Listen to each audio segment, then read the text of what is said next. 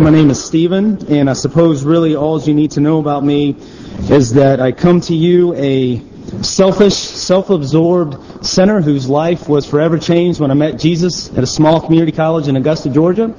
And ever since then, the past 20 years, I have been following him, and his journey has brought me to uh, a wonderful wife who loves me very much, three uh, awesome kids, and brings me to worship Him today with you. And so I'm glad to be here. If you have your Bibles, I ask you to turn to Mark chapter 5, or if you do not, uh, Pew Bible on page 840. You'll find Mark chapter 5. As you're finding your way there, I just want to give a little context of what we're going to do. We're actually going to look at the entire chapter of Mark. We're going to read it in its entirety in just a few minutes. Uh, but before we do so, Mark 4 is a very famous story, the account where Jesus calms the storm. Uh, you probably remember from children's stories or in Sunday school, but the storm is raging. Jesus speaks. Actually my son's favorite Bible story. He loves to interact and say, I can say, Grantham, what did Jesus say? And he says, peace, be still. And I don't know if Jesus actually did the hand motion, but I suppose in child's mind, we visualize lots of things. But the storm has been uh, calmed. The disciples are probably, or not probably, we know from Scripture, they're terrified. They're not just terrified because they thought they were going to die. The Bible actually says they were terrified of Jesus because they're saying, who is this? Did you guys see this? This guy just spoke to the winds and the waves and it stopped. So they're trying to process that. Then they come to shore, and that brings us to Mark 5. So please follow along with me as I read to us from Mark chapter 5. They came to the other side of the sea, to the country of the Gerasenes. And when Jesus had stepped out of the boat, immediately there met him out of the tombs a man with an unclean spirit. He lived among the tombs, and no one could bind him anymore, not even with a chain. For he had often been bound with shackles and chains, but he wrenched the chains apart, and he broke the shackles in pieces. No one had the strength to subdue him. Night and day among the tombs and on the mountains, he was always crying out and cutting himself with stones. And when he saw Jesus from afar, he ran and fell down before him. And crying out with a loud voice, he said, What do you have to do with me, Jesus, Son of the Most High God? I adjure you by God, do not torment me. For he was saying to him, Come out of the man, you unclean spirit. And Jesus asked him, What is your name? He replied, My name is Legion, for we are many. And he begged him earnestly not to send them out of the country. Now a great herd of pigs was feeding there on the hillside, and they begged him, saying, Send us to the pigs, let us enter them. So he gave them permission. And the unclean spirits came out and entered the pigs, and the herd, numbering about two thousand, rushed down the steep bank into the sea and drowned into the sea. The herdsmen fled and told in the city and the country, and people came to see what it was that had happened. And they came to Jesus, and they saw the demon-possessed man, the one who had, who had the legion, sitting there, clothed and in his right mind. And they were afraid. And those who had seen it described to them what had happened to the demon-possessed man and to the pigs. And they began to beg Jesus to depart from their region. And, as, and he was getting into the boat. The man who had been possessed with demons begged him that he might be with him. And he did not permit him, but said to him, Go home to your friends and tell them how much the Lord has done for you, and how he has had mercy on you. And, when, and he went away and he began to proclaim in the Decapolis how much Jesus had done for him, and everyone marveled. And when Jesus crossed again into the boat to the other side, a great crowd gathered about him, and he was beside the sea. Then came one of the rulers of the synagogue, Jairus by name. And seeing him, he fell at his feet and implored him earnestly, saying, My little daughter is at the point of death. Come and lay your hands on her, so that she may be well and live. And he went with him. And a great crowd followed him and thronged about him. And there was a woman who had had a discharge of blood for twelve years, who had suffered much under many physicians, and had spent all that she had, and was no better, but rather grew worse. She had heard the reports about Jesus and came up behind him in the crowd and touched his garment. For she said, If I touch even his garments, I will be made well. And immediately the flow of blood dried up, and she felt in her body that she was healed of her disease. And Jesus, perceiving in himself that power had gone out from him, immediately turned about in the crowd and said, Who touched my garments? And his disciples said to him, You see the crowd pressing around you, and yet you say, Who touched me? And he looked around to see who had done it. But the woman, knowing what had happened to her, came in fear and trembling, and fell down before him, and told him the whole truth. And he said to her, Daughter, your faith has made you well. Go in peace and be healed of your disease. While he was still speaking, there came from the ruler's house some who said, Your daughter is dead. Why trouble the teacher any further? But overhearing what they said, Jesus said to the ruler of the synagogue, Do not fear, only believe. And he allowed no one to follow him except Peter and James and John, the brother of James. They came to the house of the ruler of the synagogue, and Jesus saw a commotion, people weeping and wailing loudly. And when he had entered, he said to them, Why are you making a commotion and weeping? The child is not dead, but sleeping. And they laughed at him. But he put them all outside and took the child's father and mother and those who were with him and went in where the child was. Taking her by the hand, he said to he said to her, Talitha cumi, which means, little girl, I say to you, arise. And immediately the girl got up and began walking, for she was 12 years of age. And they were immediately overcome with amazement. And he strictly charged them that no one should know this and told them to give her something to eat. Please pray with me. Father, we recognize that your word is just that. It is your word and it will abide forever. And we thank you for that. And so as we come into your presence, Lord, we pray that you would give us ears to hear what you have to say. And we ask it in Christ's name. Amen. One of the joys of coming to a different church to preach is getting to meet people. One of the frustrations is not really knowing a lot of you personally, not knowing what your struggles are or what your joys are or what you're facing in life at this particular uh, moment, as you not really knowing that about me. But I would say this, that this chapter reminds us that this world is fallen. It's broken. It's not the way it should be. Even if you choose not to believe in God and not to believe in Jesus, defy anyone to tell me that this world is okay. Just watch any news station almost any hour of the day, and the answer to that question, regretfully, will come to you. And it's because people are alienated from God because of our sin. We're alienated from each other. We are um, constantly facing illnesses, sicknesses. Our loved ones are facing struggles that we hate seeing them go through. And regretfully, as long as Jesus tarries, people will die. So I ask you this morning, have you ever been spiritually oppressed or felt like you were being spiritually attacked? If you're a Christian here this morning, is there ever a time in your life where you can say, you know, I really just feel like Satan's doing something here. I'm under attack. You know, things are not the way they're supposed to be. And so that led you to cry out to Jesus. Or perhaps you had a health issue. Um, you know, maybe you were diagnosed with an illness. Maybe you're doing great and you go to your regular checkup and then all of a sudden you get this devastating news. And so what do you do? You cry out to God. God, help me. Save me. Heal me of this. Or many of us in here are probably parents or uh, have loved ones that we care deeply about. Have you ever seen one of them face something? And it's just gut wrenching, isn't it, to watch them suffer? This chapter details three separate people, three different circumstances, uh, three different problems, and yet I would say two things united them. Number one, they were all desperate. I think you can gather that from reading the account this morning.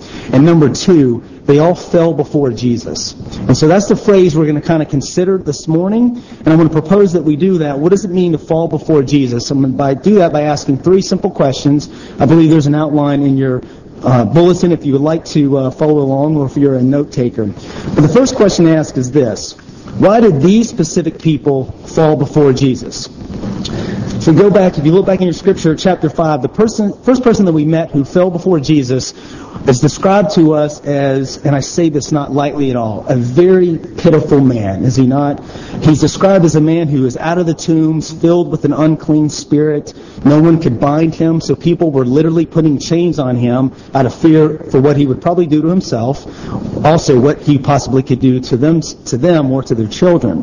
But no one had the strength to subdue him. He kept breaking the chains. He'd walk among the tombs, the scripture says, day and night, crying out and wailing. You can almost picture the parents of that town, can't you, uh, telling their children, we don't play over there, okay? You can play with little Johnny over here, but we don't go on this side of town because of this poor man. Well, the first thing of significance we learn is in verse 2. It says that he had an unclean spirit. Some translations of the Bible say an evil spirit. Uh, personally, I think that unclean is the best way to translate it. Uh, that really is what the word is in the Greek. And it has a meaning in the Jewish ceremonial sense that to be unclean as in breaking the Levitical laws. Now, the truth is, us 21st century Westerners, we could care less about that. Okay, so he was unclean, you know, so what? Well, try to think like a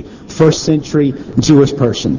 To be unclean was disastrous because it meant that you were cut off. You were alienated from God. It was the worst thing that could happen to a person. And Mark tells us, if we look close enough, not just one way, but actually four ways that this man would have been considered unclean. First one we already read. He had an unclean spirit, actually a multitude of them living in him. Number two, he lived among the tombs. He lived among the dead.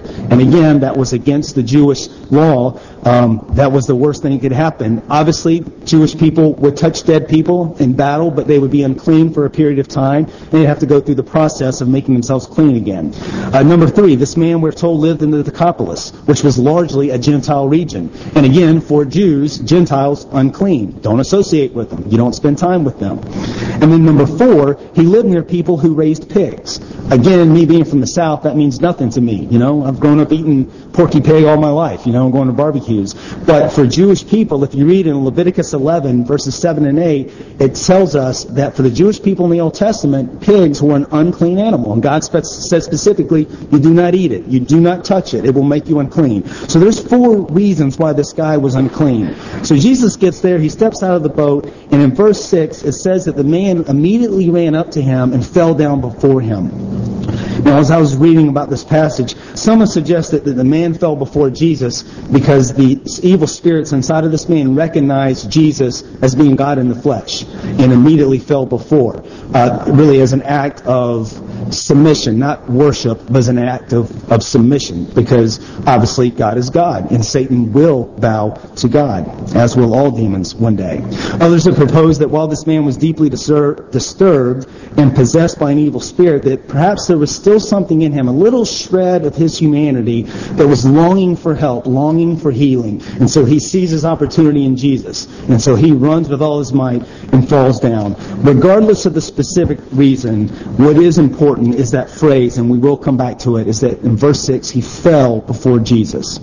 Next person we meet, or that Jesus met here, was a Jewish ruler of the synagogue whose name was Jairus. Again, I learned from my studies that this man was not a rabbi. He uh, actually his responsibilities were to select the reader and the teachers in the synagogue and to examine the discourse of the public speakers to make sure everything was done with decency and in accordance with ancestral usage. Um, that's a fancy way of saying that this guy's job was to make sure that worship was done in a decent and orderly fashion. You know what that means, don't you? He was Presbyterian. So, thank you very much. Awesome. If my youth were here, they would say, uh, another lame joke from Pastor Stephen. Uh, but the point is, this man was an important leader of his community. He was well known. He was prominent. Uh, he was a man of good repute and dignity. And yet, as soon as we meet him, he is falling before the feet of a somewhat obscure traveling preacher and teacher. Why? Because this man wasn't just a man of repute in his um, neighborhood. He was a dad. And specifically, he was a dad with a sick child. More specifically, he was a dad with a sick child who was more than likely dying.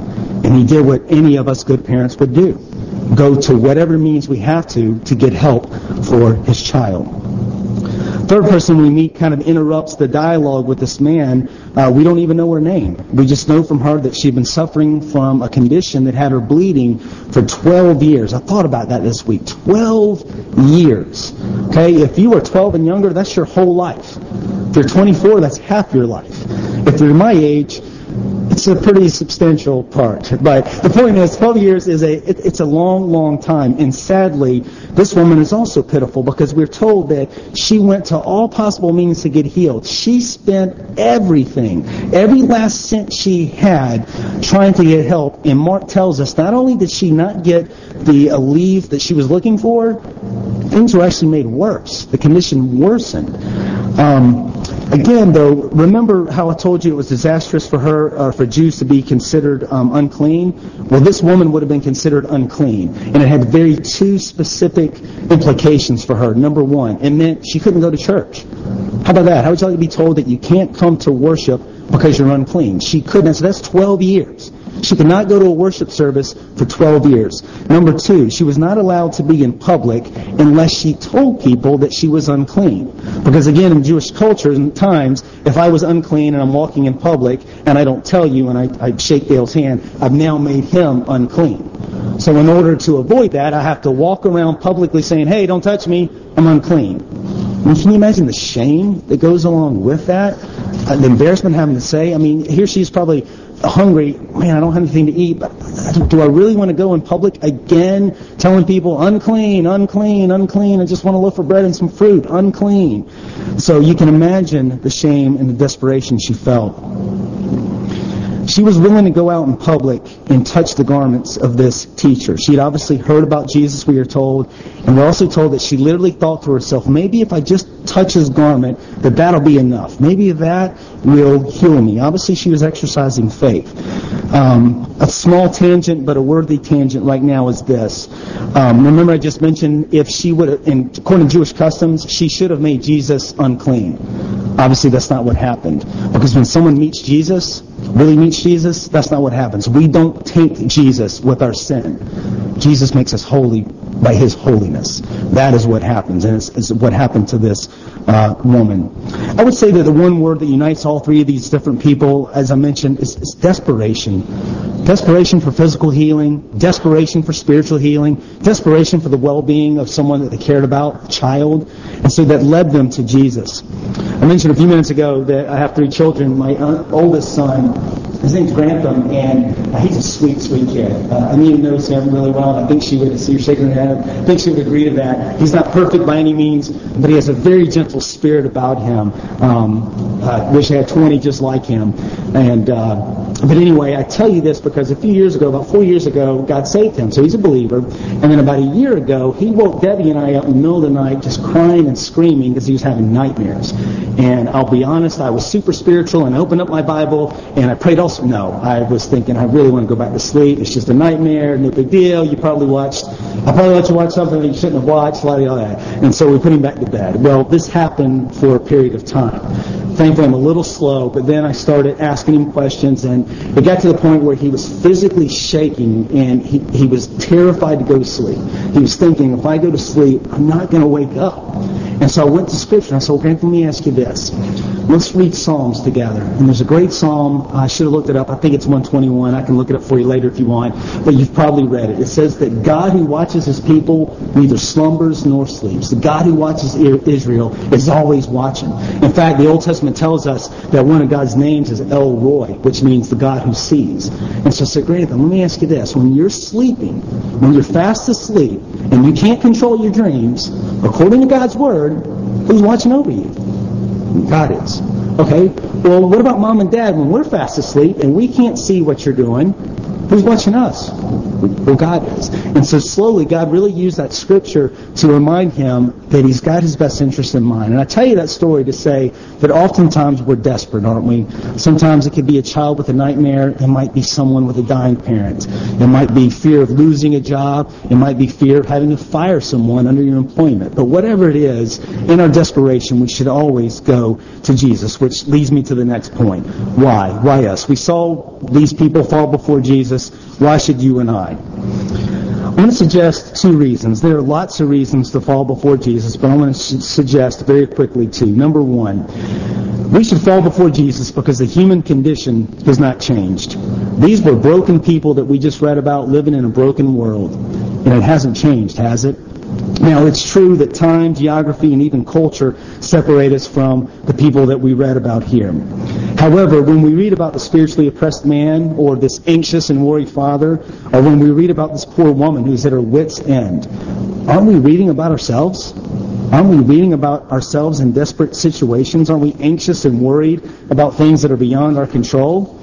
If you are not, you are a better person than me because I'm always anxious and I'm always worrying, and I know I shouldn't be because Jesus says, do not be anxious. And it gets frustrating because it's Jesus. I'm not supposed to be anxious, but if I'm honest, I am. But as we face these things, it's because we live in a broken world and we are also broken people. My wife and I have now entered that stage of life that many of you are either in or possibly have already passed before us. It's a very difficult time. It's that time where our parents are getting older and older and their health is failing, seems like on a daily basis. And it's incredibly painful to watch doctor visit after doctor visit, surgery after surgery, uh, being admitted time and time again. That's a hard thing for them. It's a hard thing for us. But it's a great reminder that we're broken people living in a broken world, and therefore we should be falling before Jesus. Another reason to fall before Jesus is, while it's true the human condition has not changed, there is a silver lining here. Jesus hasn't changed either. I don't know if you've ever read through the entire gospel accounts. I'm sure many of you probably have. If you've not, I challenge you to do that this week. And as you read through, you, you'll know that Jesus was compassionate. He was kind. He cared particularly about poor people and the widows and the orphans. He was very patient with his disciples when they were so slow to get spiritual truths. So I almost, almost see Jesus rolling his eyes. Really? Are we still talking about this? Don't you guys get it? In fairness, he was harsh on the uh, religious leaders. He was harsh on those uh, that were hypocrites. He was harsh on those that were leading people astray. Um, if you have a Bible, turn to Hebrews 13. 13 verses 7 through 8. This is a great verse that you should underline or possibly memorize. Um, as you're flipping there, we don't know who wrote the book of Hebrews. Um, it was written anonymously, uh, but it is still God's Word, and there's some great truth. This is a couple of chapters after that great Hall of Fame faith chapter in Hebrews 11. But Hebrews 13, 7 through 8 says the following. It says, remember your leaders who spoke the word of God to you. So let me paraphrase that. Remember Pastor West. Remember your elders. Remember the deacons, the diaconate. Remember your Sunday school teachers. Remember your teachers at Westminster Academy. Remember anyone that God has brought into your life to teach you truths of God's Word. Remember them. Consider the outcome of their way of life and imitate their faith. Again, I think it's interesting that it says, don't imitate their life, but imitate what? Their faith. And then verse 8 is the reason why. Jesus Christ is the same yesterday and today and forever. Jesus doesn't change. He brought hope to a hopeless situation for this woman and for Jairus and for this demon-possessed man. He brings hope today. If you're here this morning, I hope that you have tasted that hope. I hope you know that while you may face an insurmountable challenge in your life, as we're about to see in a few minutes, you don't face it alone. You face it with a living hope. I've been re- recently rereading about um, a pretty famous author of the 20th century, um, C.S. Lewis. I'm sure many of you are probably familiar with him. And C.S. Lewis was a bachelor most of his life, but when he was 58, he actually met and married a woman by the name of Joy. And sadly, uh, they were married for about four years, and then she died of cancer. Um, he wrote about his his pain and suffering during that time in a, in a book called Grief Observed. But there was a movie several years ago about this, and I just actually finished watching the movie last night. And there's a very powerful scene in that movie where his wife is going through cancer and going through treatments, but there's a period where she's actually doing much better. And so as C.S. Lewis goes back to Oxford, back to his teaching post, he's talking to one of his um, uh, fellow teachers, fellow pastors there, and the man says to him, mean, meaning well, but says to him, you know, um, hey, I'm glad to hear that Joy is doing so much better. You know, um, I know you've been praying very, very hard. You know, obviously you've been praying hard because God is answering your prayer. And then I love his response, C.S. Lewis's response. He says to him, he says, that's not why I pray. I don't pray so God will answer my prayer. I pray because I have to. I pray because I'm desperate. I, I pray because I don't know what else to do. You know, my wife is dying before my eyes, and I don't know where to go. So I just express and I pray. And then he goes on to say an amazing statement. He says, I don't think we change God with our prayers. He changes us. He changes me as I go to him. This is a man who experienced profound grief, not just with his wife dying, but if you know anything about Lewis, you know that he his mother died when he was nine, and he had prayed fervently that God would save her. And that began about a 20, 30 year, or 20, 25 year odyssey of him becoming an atheist. And then God saved him years later. He faces almost a similar, maybe even worse grief when his wife dies. But this time, instead of running away from God, he ran straight towards him. We should fall before Jesus because we're broken people and we're living in a broken world. And Jesus doesn't change. So what happens when we fall before Jesus? If this is, if I'm urging you to do this, what's going to happen? Again, many things that we could talk about, but let's go back to the text specifically and look at what happened with these people. First of all, if you look at uh, Mark 5, um, at verse 15, I want to reread that verse. It says that when they, talking about the townspeople, came to Jesus, they saw the man who had been possessed by the legion of demons sitting there dressed, excuse me, and in his right mind, and they were afraid. This is a great reminder that Jesus restores that which is broken. He fixes that which is seemingly unfixable. This man had been suffering severe effects of sin and demonic activity. We've already read about it. He was socially isolated. He was physically hurting himself. Uh, he was potentially hurting. It's not recorded that he hurt others, but he was obviously a possible threat to others. Uh, he was in just pitiful, pitiful shape. And then he has a face-to-face encounter with Jesus, and Jesus restores him, and restores him so much that the man is begging Jesus, "Let me come with you. I need to thank you in some capacity." And Jesus says, "No. You want to thank me? You stay here and you tell everybody what God has done for you. That is how you thank me." But the point is, is that Jesus restores us. He restores that which is broken. Second reason that we should fall before Jesus is because he welcomes sinners into his family. Again, let's reread verse 34. This is when the woman comes up to Jesus, and Jesus says to her, Daughter, your faith has healed you. Go in peace and be freed from your suffering. That is an extraordinary sentence. Because did you hear the first word that Jesus said to her? Daughter. We're never told this woman's name. She comes as an anonymous lawbreaker who was suffering a physical ailment in the form of this bleeding. But what is, how does she leave Jesus?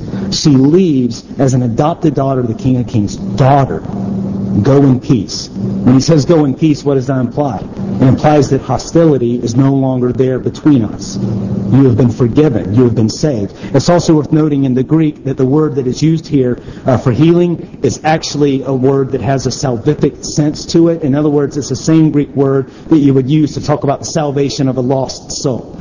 All that to say that I think it is very clear that this woman's needs were not Jesus didn't just meet her physical needs. He met her spiritual needs as well. Hence him saying, daughter, go in peace. So that is a reason that we should come to Jesus. He welcomes sinners into his family. Third reason that we should fall before Jesus is because he patiently walks with us and he leads us through every step of our lives. Uh, again, let's go back to Jairus for just a second. Remember, he came up to Jesus and he asked him, he said, Please, my daughter is dying. Will you come and lay your hands on her? Will you make her well? Well, Jesus agrees, and so if you're Jairus, you're thinking, Yes, thank you, God, thank you. He's going to come. Maybe there is hope for my little girl after all. And then the worst thing that could possibly happen happens. This woman comes out of nowhere and set, starts interacting with Jesus. This woman who has a chronic condition has now been given priority over his daughter who has an acute condition. He has to be thinking to himself, are you kidding me? I mean, I feel bad for the lady and all, but her condition is chronic. My daughter is dying. It'd be like if I took my daughter to the ER at Brandon today, and because she was in an accident, and we think she's dying, and we go in, and as soon as we go in, they say, okay, okay, oh, but wait a minute, this gentleman's head over here is hurting kind of good, so we're going to take him first, and we'll come back to you just as soon as possible.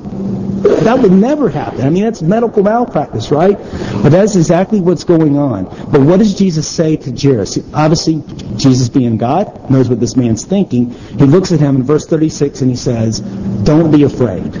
Just believe. He then goes to the ruler's house. Obviously, he deals with the crowds. He asks them to leave, and he heals the little girl. The point is this. Jesus patiently walks with you on every aspect of your life. Whether you're in the highest of highs or the lowest of lows, He is always there with you nonstop. The seven and a half years I've been a pastor over at Redeemer Church, we've seen lots of wonderful things. We've seen, as I'm sure you have here, we've seen children come to faith. We've seen marriages restored. Uh, we're actually in the middle of a building. We're building a new building over there. There's a lot of exciting things happen going on. But about a year and a half ago, about a year and a half ago, I had a phone call. I was in Georgia with no pastor, with no parent, that no one ever wants to receive and that is that a 17-year-old teenager in our youth had been killed in a car wreck. 17. This was a kid that loved Jesus so much. His name was Zach McCarthy. Some of you may know the family. But he died just like that. One minute he was with his dad on what he calls the mandates, where he hangs out with each of his children on the, their birthday, uh, the day anyway. And then the next minute they're getting the phone call to rush down to Tampa General. He never even made it to Tampa General. But I can tell you after observing that family, they have experienced this firsthand, and they love Jesus more than anything. I have no doubts that there have been dark moments for them, and I'll be honest, I had no clue what to say to them initially. I still sometimes shudder when I'm preaching because I catch their face, and maybe I said something that you're just thinking, oh, that's going to be painful. But the point is, they know that they know that they know that they're not alone. Jesus has been leading them and walking with them. And if they were here today, I have no doubt that they would say two things. It hurts beyond belief, and but we're not alone. Jesus is with us. Fourth, we should fall before Jesus because when we do, we lose ourselves in worship of Him. And I hope to tie up why I wanted to look at the whole passage right here. If you look at verses 6, 22, and 33, they all essentially say the same thing. They say that the man, that the woman, and that Jairus fell before Jesus. Two of these three words in the Greek are the same uh, root word. The third word is a different word, but they do essentially say the same thing, which is to fall or kneel before someone. However, it's much deeper than that. I actually think our translations do us this service here. The word means to have to fall down with an element of worship associated with it. So really you could translate these three verses, 622 and 33 as they fell down before and worshiped at the feet of Jesus. People who have a face-to-face encounter with Jesus are never the same. If you're here this morning and you know him, you know that is a true statement. We're transformed forever, and that transformation leads us to worship Him, Jesus, Emmanuel, God in the flesh, God who is with us. And here's just another interesting side note. If someone, if you're talking to a friend, maybe a non-Christian friend or family member, and they say to you, you know, Jesus never claimed deity. He never, he was a good moral teacher, but he never claimed to be God. That's untrue. Uh, Jesus said, I and the Father are one. There are many passages that you can go to, but take them to Mark 5 and show them this truth. Jesus allowed these people to give him what is only due to God alone. That is blasphemous. That would be like if I came to you this morning and said, thank you so much for having me here at the church, and now before you go, worship me and praise me before you leave. Okay, that's not going to happen, so please don't call my church over there. But that would be insane. That would be ludicrous for me to do that, because I'm just a man. I am a man, but Jesus was not just a man. Again, I want to go back to C.S. Lewis. Many of you have probably heard this argument, the Lord Liar lunatic argument. But C.S. Lewis liked to reason a lot. And so his reason was this. He said, listen, if Jesus was not God and he knew he was not God, then he's the worst man who's ever lived. He's a villain. That means he was lying and he knew he was lying and he deceived lots of people. He is the worst possible villain you can imagine. Or the other response is, you know what? Jesus wasn't lying. He really thought he was God, which means he was off his rocker. He was crazy. He was a lunatic. He was a man who was not in his right mind. But if neither one of those are true, then that only leaves one possibility. He was telling the truth, which means he's God, which means he is Lord. And again, the fact that he would allow these people to worship him as they would worship God, that is incredible. That is a statement of deity here. So I'm going to close with this. Three strangers, three different needs, and yet the answer was the same. Falling before Jesus. But what about you here this morning? I'm very thankful for your church. I have been on the receiving end of many blessings of your church. My children, two of my children have gone through uh, the academy over there. Anita, I'll be praying for you right now for my daughter. Um, I love her, but um, she's uh, going to need some, some lots of prayers. Um, but here's my, my question. Will you continue to be known as a church that falls before Jesus? When people come in these doors to you, will they say, man, that's a church that loves Jesus Christ more than anything? Those people worship Jesus. They fall at his feet. These people deal with death by falling at the feet of Jesus. These people excel in life by falling at the feet of Jesus. As you face struggles and adversities, will you do that individually? Will you do that as family members? Men, speaking to you as dads, will you lead your families in family worship? Will you say, listen, join Joshua. I don't care what the world's going to do out there, but me and my family, we will worship the Lord. We will fall at the feet of Jesus. After all, He alone is the way, the truth, and the life. And no one comes to the Father but through Him. Father, we thank you that you have sent your Son Father, we thank you for this text in Mark 5, this encounters with Jairus the ruler and this poor man who was uh, possessed with demons, as well as this unfortunate woman who suffered from this illness for 12 years. Father, we thank you for the encounter that they had with you. We thank you for the healing that you brought each of them and their families. And we recognize, God, that we are like them. We are fallen, sinful, selfish people. And yet, Jesus, you don't change. You're the same yesterday and today and forever. And we thank you for that. And so, Lord, as we get ready to leave this place in a few moments, may we continue daily to fall at your feet. May we love you better than anything and anyone. May we love other people better than ourselves. And may we do it for your glory and yours alone. And we ask it in Christ's precious name. Amen.